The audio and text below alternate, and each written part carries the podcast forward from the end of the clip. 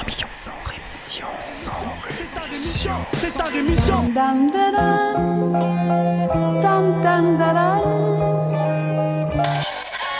Cracheur de mon sans rémission. Des médias en masse, leur discours fout des audits. Tu parles du bruit et des odeurs, les plus polis parlent d'exotiques.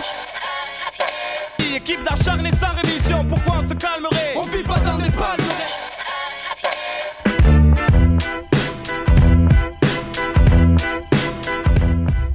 Bonjour à toutes et bonjour à tous, auditrices, auditeurs, et bienvenue à vous dans ce nouveau numéro de Sans Rémission. Je vous le rappelle, cette émission est consacrée à l'actualité. J'essaye juste de vous la proposer de manière un peu différente et en vous parlant de sujets un peu plus originaux, ou en tout cas de sujets classiques, mais sous des angles qui changent un peu. Aujourd'hui par exemple on ira au Royaume-Uni, on ira en Belgique et à Gaza, et en France on parlera de procès contre la solidarité, de mortelle gentrification ou encore de justice. Mais avant de parler de tout ça, il y a pas mal de sujets dont je ne pourrai pas vous parler, soit parce que je manque de temps, on peut pas être exhaustif, soit parce que j'estime que le sujet nous a déjà été assez rabâché par la plupart des autres médias. Donc aujourd'hui, pas un mot sur les habitants de la zone industrielle de Fos-sur-Mer dans les Bouches-du-Rhône qui ont porté plainte contre X vendredi dernier auprès du tribunal d'Aix-en-Provence pour mise en danger de la vie d'autrui en raison de la pollution qu'ils subissent. En tout, c'est 134 habitants, 6 associations et un syndicat, la CFDT des métaux de Fos, qui ont déposé cette plainte. Je ne vous parlerai pas non plus des compteurs Linky qui continuent à faire parler d'eux, et plutôt en mal, avec ce compteur qui était installé à l'extérieur d'une boucherie d'une ville dans le Loiret et qui a provoqué un incendie de la boucherie sans faire de blessés. Ce début d'incendie intervient seulement un mois après un incident similaire qui impliquait déjà un Linky dans la même ville. Pas un mot dans ce sans rémission sur cette enquête de l'UNICEF France qui tend à prouver que les inégalités de sexe s'installent dès l'enfance, avec des filles davantage privées de lieux de sociabilité amicale et de loisirs, et qui ne se mélangent pas aux garçons dans les cours de récréation.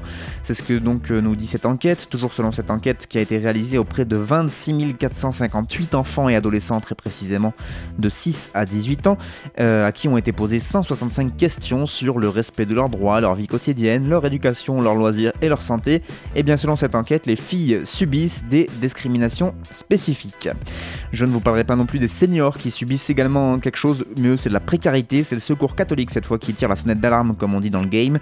En 2017, l'association a en effet accueilli 1,4 million de personnes et s'ils restent minoritaires, les seniors sont de plus en plus nombreux à solliciter de l'aide. Les plus de 50 ans représentent désormais en effet un tiers des personnes rencontrées contre seulement un quart en 2010 selon ce rapport. Je n'évoquerai même pas cette étude de l'INSEE qui nous apprend que la proportion d'immigrés faisant des études supérieures augmente. En effet, plus d'un immigré sur 4 en âge de travailler en France a fait des études supérieures. Conséquence, plus d'un tiers des immigrés, 36% très précisément, estiment qu'ils sont trop qualifiés lors de leur premier emploi en France. Tu m'étonnes. Et pendant ce temps, Castaner, ministre de l'Intérieur, a annoncé devant l'Assemblée nationale que les expulsions d'étrangers en situation irrégulière avaient augmenté de 20% cette année, et il s'en est même vanté, le bougre, en déclarant, je cite, « L'entrée en fonction de ce gouvernement a marqué un tournant dans la lutte contre l'immigration irrégulière avec une reprise nette des éloignements. » Bravo Christophe, vraiment super, j'adore ce que tu fais. Enfin, pas un mot sur ce nouveau suicide au sein de la Poste en Dordogne, une factrice de 52 ans s'est donné la mort la semaine dernière, un drame qui survient quelques semaines seulement après le suicide déjà d'une factrice du côté de Sarlat qui avait conduit les postiers de la région à exercer leur droit de retrait. Sinon, dans le monde, je ne vous parlerai pas de l'OCDE qui vient de sortir un rapport plutôt alarmant sur la résistance antibiotique en estimant que près de 2,4 millions de personnes pourraient mourir en Europe, en Amérique du Nord et en Australie si on ne redouble pas d'efforts pour enrayer l'antibiorésistance. L'antibiorésistance, c'est le fait, très bien ça. L'antibiorésistance, c'est le fait qu'une bactérie résiste à un antibiotique à cause de l'usage excessif de ces mêmes antibiotiques. Et oui, on vous l'avait dit dans la pub que quand même ça devait pas être automatique.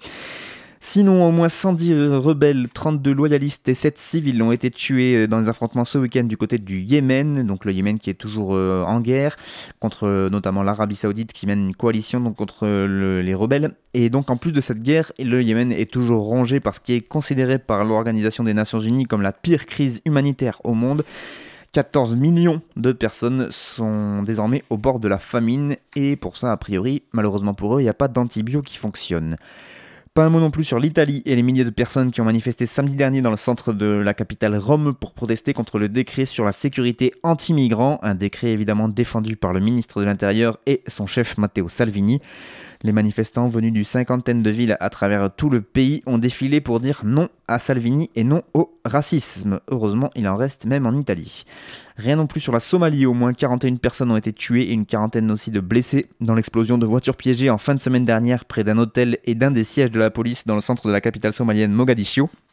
Des attentats a priori attribués aux Shabaab, même s'ils n'ont pas encore été revendiqués, les Shabaab qui sont toujours affiliés à Al-Qaïda et qui continuent de mener une guérilla contre le gouvernement fédéral somalien.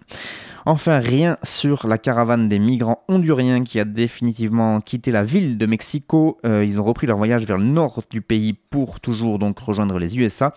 Pour ce faire, ils ont choisi notamment d'emprunter la route qui va les conduire à Tijuana, cette ville de l'État mexicain de Basse-Californie qui est frontalière avec les États-Unis. Après avoir voulu créer un mur, puis envoyer l'armée pour essayer d'arrêter la caravane, Donald Trump a signé vendredi dernier un décret qui permet de rejeter automatiquement les demandes d'asile déposées par des personnes qui auraient traversé illégalement la frontière avec le Mexique, une mesure qui a été aussitôt contestée en justice par des organisations de défense des droits civils.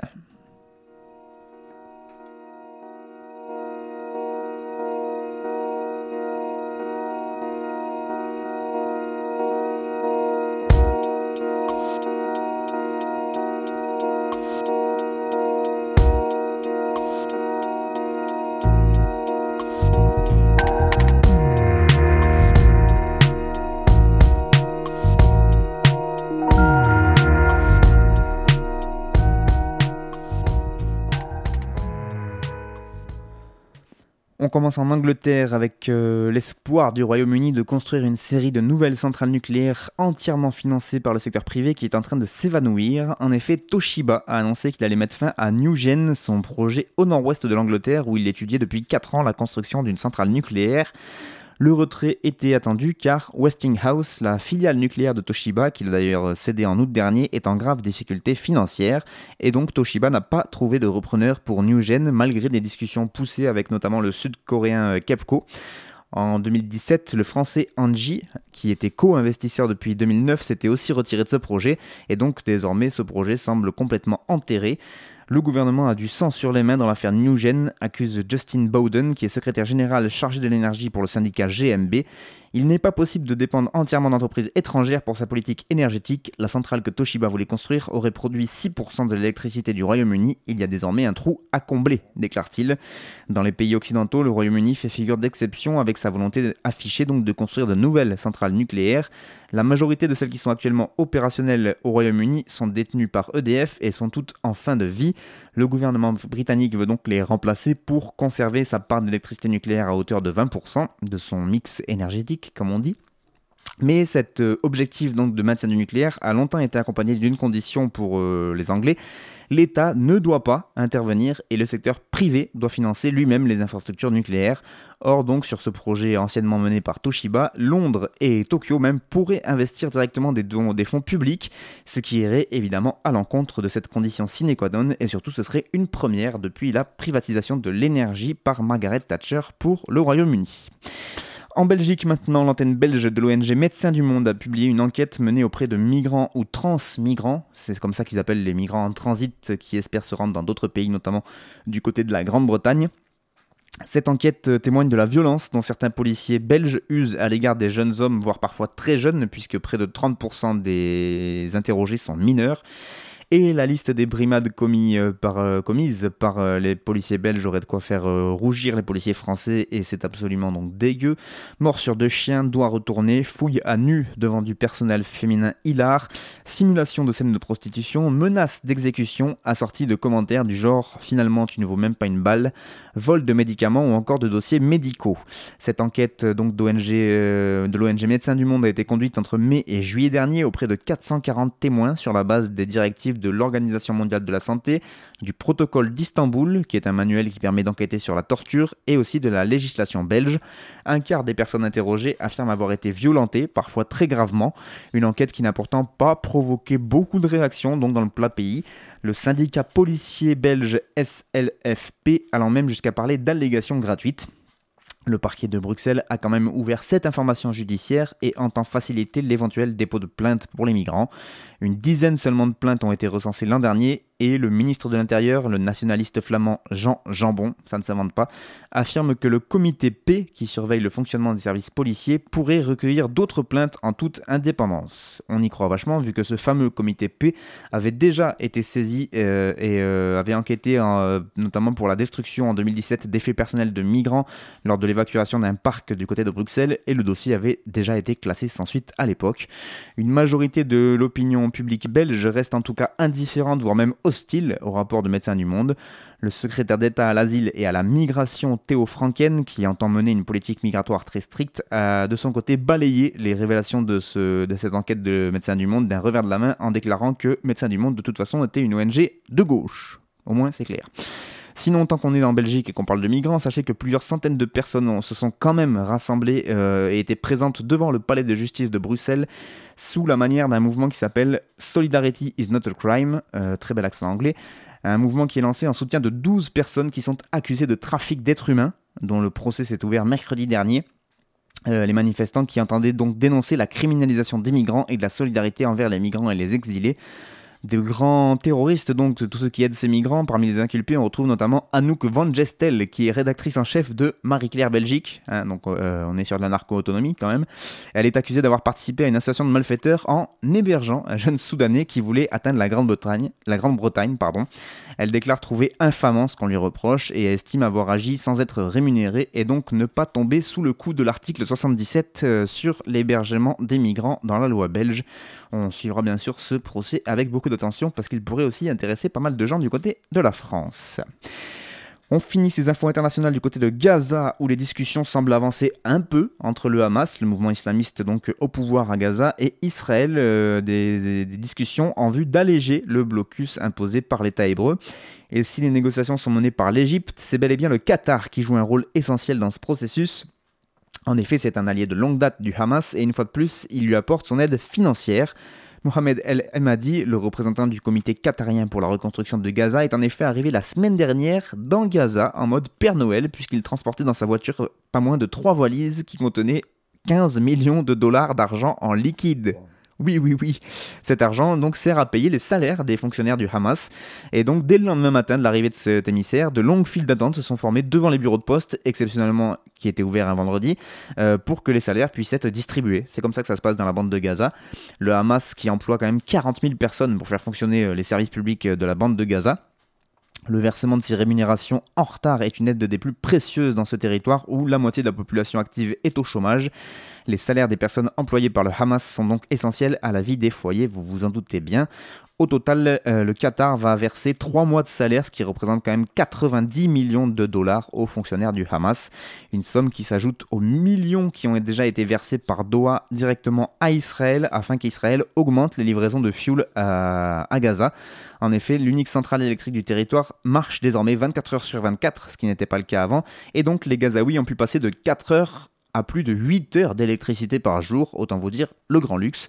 Autant de mesures en tout cas qui permettent aux dirigeants du Hamas d'affirmer qu'ils ont obtenu un allègement du blocus israélien, mais cet accord entre Israël et le mouvement islamiste au pouvoir à Gaza reste évidemment très fragile et soumis surtout à la baisse des confrontations le long de la barrière de séparation. En effet, jeudi dernier, un Palestinien a été tué par des tirs israéliens à proximité de cette barrière entre l'enclave et le territoire israélien. Et vendredi, de nouveaux rassemblements le long de cette séparation ont mobilisé des milliers de personnes, toujours dans le cadre de la grande marche du retour, vous le savez, qui est en marche depuis plus de 7 mois désormais, ce mouvement de protestation qui avait été entamé par les réfugiés de Gaza. Donc encore des dizaines de Palestiniens ont été blessés vendredi dernier lors de ce rassemblement, mais seulement un a été tué par des tirs israéliens, ce qui fait dire à la plupart des observateurs, et c'est quand même fou, que la tension baisse. Incroyable.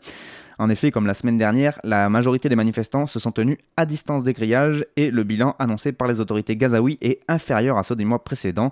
De leur côté, les autorités israéliennes n'ont pas dénoncé l'envoi d'engins explosifs et de cocktails Molotov de l'autre côté de la barrière et donc les deux parties semblent engagées à faire baisser la tension. En tout cas, c'est ce qu'on croyait puisque ça c'était vendredi dernier, donc ça faisait 2 semaines que tout allait presque bien puisqu'il n'y avait presque pas de morts. Eh bien, en fait, dimanche, il y a 6 Palestiniens et un soldat israélien qui ont été tués lors d'échanges de tirs qui ont opposé donc Tzahal et des combattants du Hamas dans la bande de Gaza. Une situation qui menace évidemment de raviver les tensions malgré le récent accord qui devait contribuer à restaurer le calme dans l'enclave.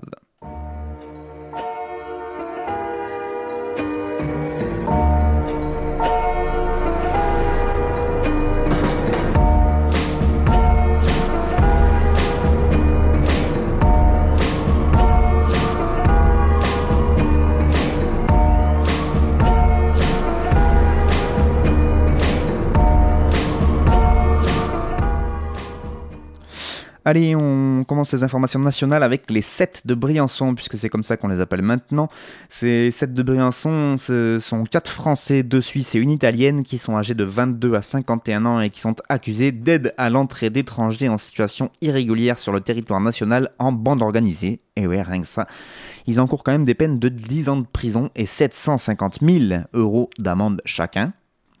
La justice les poursuit pour leur participation à une marche de solidarité avec les migrants qui s'est déroulée le 22 avril dernier entre l'Italie et la France à travers le col frontière enneigé de Montgenèvre au-dessus de Briançon.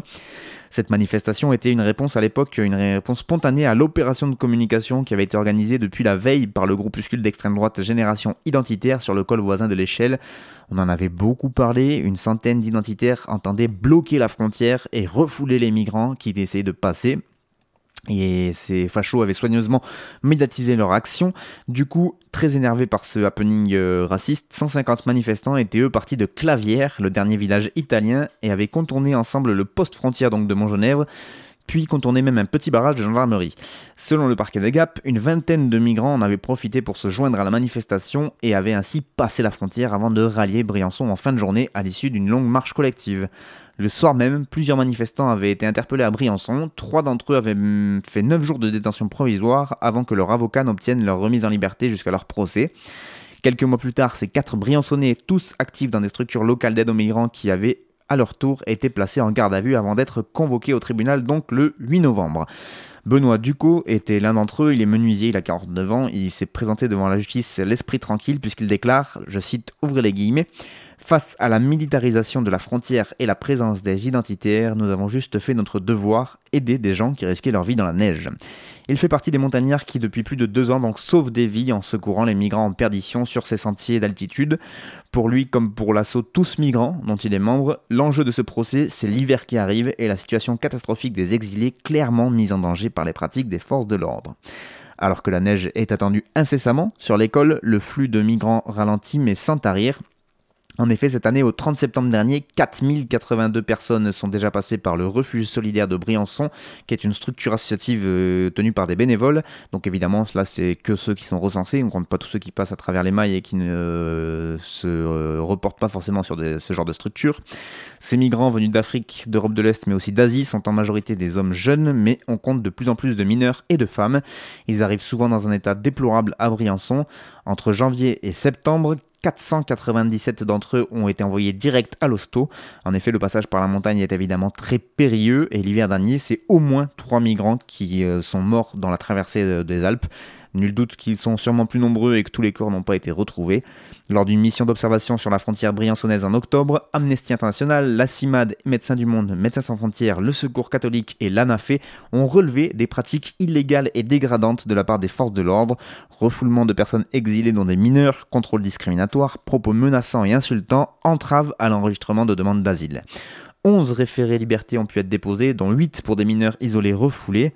Dans un état de droit, l'inhumanité et l'hypocrisie de ces atteintes sont intolérables, affirme le collectif. Lancé depuis la pétition Liberté et Relax pour les 7 de Briançon, portée par plusieurs associations, a déjà réuni 45 000 signataires. Cette pétition qui réclame la fin de l'acharnement des forces de l'ordre et de toutes les poursuites judiciaires contre les personnes qui viennent en aide aux personnes migrantes, mais aussi l'arrêt immédiat des violences policières dont sont victimes les personnes exilées à la frontière et le respect de leurs droits. Voilà, affaire à suivre donc. On continue avec Esteban Morillo, le skinhead d'extrême droite qui avait tué Clément Méric. Eh bien, sachez qu'il est sorti de prison. Et oui, déjà, le 14 septembre dernier, l'ancien militant de l'association raciste Troisième Voie a été condamné par un jury d'assises à 11 ans de réclusion criminelle. Et pourtant, mercredi 7 novembre dernier, soit à peine 55 jours après la fin de son procès, Esteban Morillo est sorti de prison en catimini. C'est le site de Street Press qui a révélé cette affaire. La remise en liberté assortie d'un contrôle judiciaire n'était pas censée s'ébruiter. Évidemment, ça fait plutôt mauvais genre. Passé la surprise, son avocat, maître Patrick Maisonneuve, qui a été joint par téléphone par Street Press, a commenté donc à ce média. Il déclare « Sa demande de mise en liberté a été satisfaite dans le cadre de la procédure d'appel, tout simplement. » Pour revenir sur les faits, je vous rappelle, le décès de Clément Méric a eu lieu le 5 juin 2013. Ce jour-là, à deux pas du boulevard de Sébastopol, trois militants antifascistes parisiens sont rejoints par Clément Méric et croisent donc, à l'occasion d'une vente privée de fringues, un petit groupe de skinheads. La tension monte entre les deux groupes, s'ensuit une bagarre qui a duré moins de 7 secondes. Esteban Morillo a porté 2 coups au moins à Clément Méric qui s'écroule alors. Selon certains témoins, Esteban Morillo, le skinhead, aurait même crié « one shot » avant de prendre la fuite. Pendant ce temps, Clément Méric est conduit à l'hôpital où il décède dès le lendemain. Il avait tout juste 18 ans. En septembre 2018, Esteban Morillo est méconnaissable lorsqu'il comparaît devant la cour d'assises de Paris pendant 2 semaines. Entre-temps, il a passé 15 mois en détention provisoire, puis il est allé vivre en Picardie pour essayer justement de se refaire une petite image de gars bien, hein. À la barre, il reconnaît les faits, il se présente même comme un repenti et s'excuse à plusieurs reprises. Les avocats de la famille Méric n'en croient évidemment pas un mot. Il est pourtant donc condamné pour coup mortel en réunion et avec arme à 11 ans de prison. Et donc, il vient de sortir le 7 novembre dernier de tôle. Samuel Dufour, qui a participé lui aussi à la rixe aux côtés des fachos, écopé lui de 7 ans de prison et il a été envoyé directement à la maison d'arrêt de Fleury. Les avocats de sa défense interjettent appel dans la foulée et donc si Esteban est déjà sorti, les conseils de Samuel Dufour ne sont pas en reste. Son avocat qui déclare « Mon client est toujours en détention, mais on a bon espoir qu'il sorte dans peu de temps, dans le cadre toujours dans cette fameuse procédure d'appel. » La date de l'audience en appel n'est pas encore connue. Le parquet de Paris, lui, n'a pas souhaité donner suite aux sollicitations de Street Press pour répondre donc de ces remises en liberté.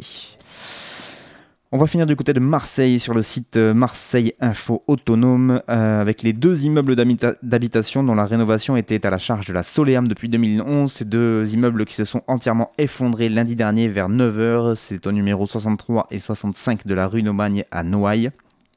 Avec un bilan provisoire de 8 morts, ça n'arrête pas de changer tous les jours, donc peut-être qu'à l'heure où vous allez écouter cette émission, le chiffre sera encore différent, puisqu'il y a au moins 10 disparus, je crois. Et c'était donc la ville de Marseille qui était propriétaire notamment du numéro 63, elle comptait y installer une micro-crèche, et l'immeuble était a priori inhabité. En revanche, l'immeuble du 65 rue d'Aubagne était bel et bien habité, et lors de l'intervention des secours, un 3e bâtiment, donc le numéro 67, s'est également effondré après avoir été évacué. L'immeuble du 63 rue d'Aubagne avait déjà fait l'objet d'un arrêté de péril et d'une mise en sécurité dans le cadre des missions d'éradication de l'habitat insalubre qui est pilotée par la société Marseille Habitat. Cette société d'économie mixte, qui est l'organe de la mairie en charge de la gestion, préemption, revitalisation, revalorisation et requalification du patrimoine immobilier marseillais. Que des jolis mots. C'est via cette société, par exemple, que la mairie préempte des bâtiments, les achète à bas coût, devenant propriétaire de vastes îlots, dont le réaménagement est ensuite confié à l'une des autres sociétés d'économie mixte dans laquelle elle a des parts ou des intérêts, la fameuse Soleam, dont l'adjoint au maire est également directeur et fait partie donc de ces sociétés d'économie mixte en charge du réaménagement urbain à Marseille. C'est eux qui œuvrent notamment du côté de la Plaine. Voilà, c'est quand même une vaste supercherie toute cette histoire. Donc dans le cadre de l'opération d'aménagement Grand Centre-Ville, la ville de Marseille avait confié en 2011 la réalisation de l'aménagement du quartier Noailles à la Soleam. Entre l'absence de fonds investis dans la réhabilitation de certains immeubles vétustes et les 400 000 € qu'ils ont investis du côté de la Plaine pour la construction d'un mur pour empêcher les opposants au chantier de venir foutre la merde, eh bien on est quand même un peu en droit de se demander comment la Soleam pense ses priorités. D'ailleurs, le site Marseille Info Autonome finit son article en écrivant, et je le cite mot pour mot, ouvrez les guillemets, « Dépenser 20 millions d'euros pour gentrifier une place qui ne nécessite que quelques réparations » et ne rien investir dans la rénovation d'immeubles délabrés, c'est un choix. De la farce grotesque au drame, il n'y a qu'un pas que la Soleam franchit allègrement en réaffirmant son mépris des classes populaires et en assumant le fait que ses profits valent plus que nos vies.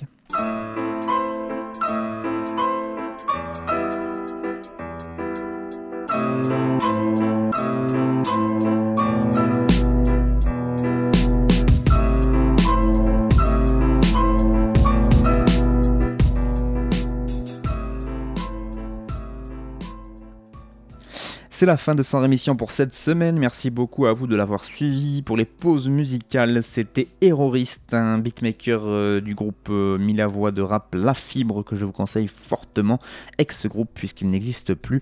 Et donc vous pouvez retrouver ça sur Bandcamp. Si vous tapez Héroriste, vous risquez bien fort de tomber dessus. Je vous donne rendez-vous donc la semaine prochaine pour toujours plus de mauvaises nouvelles. D'ici là, essayez de vous porter bien.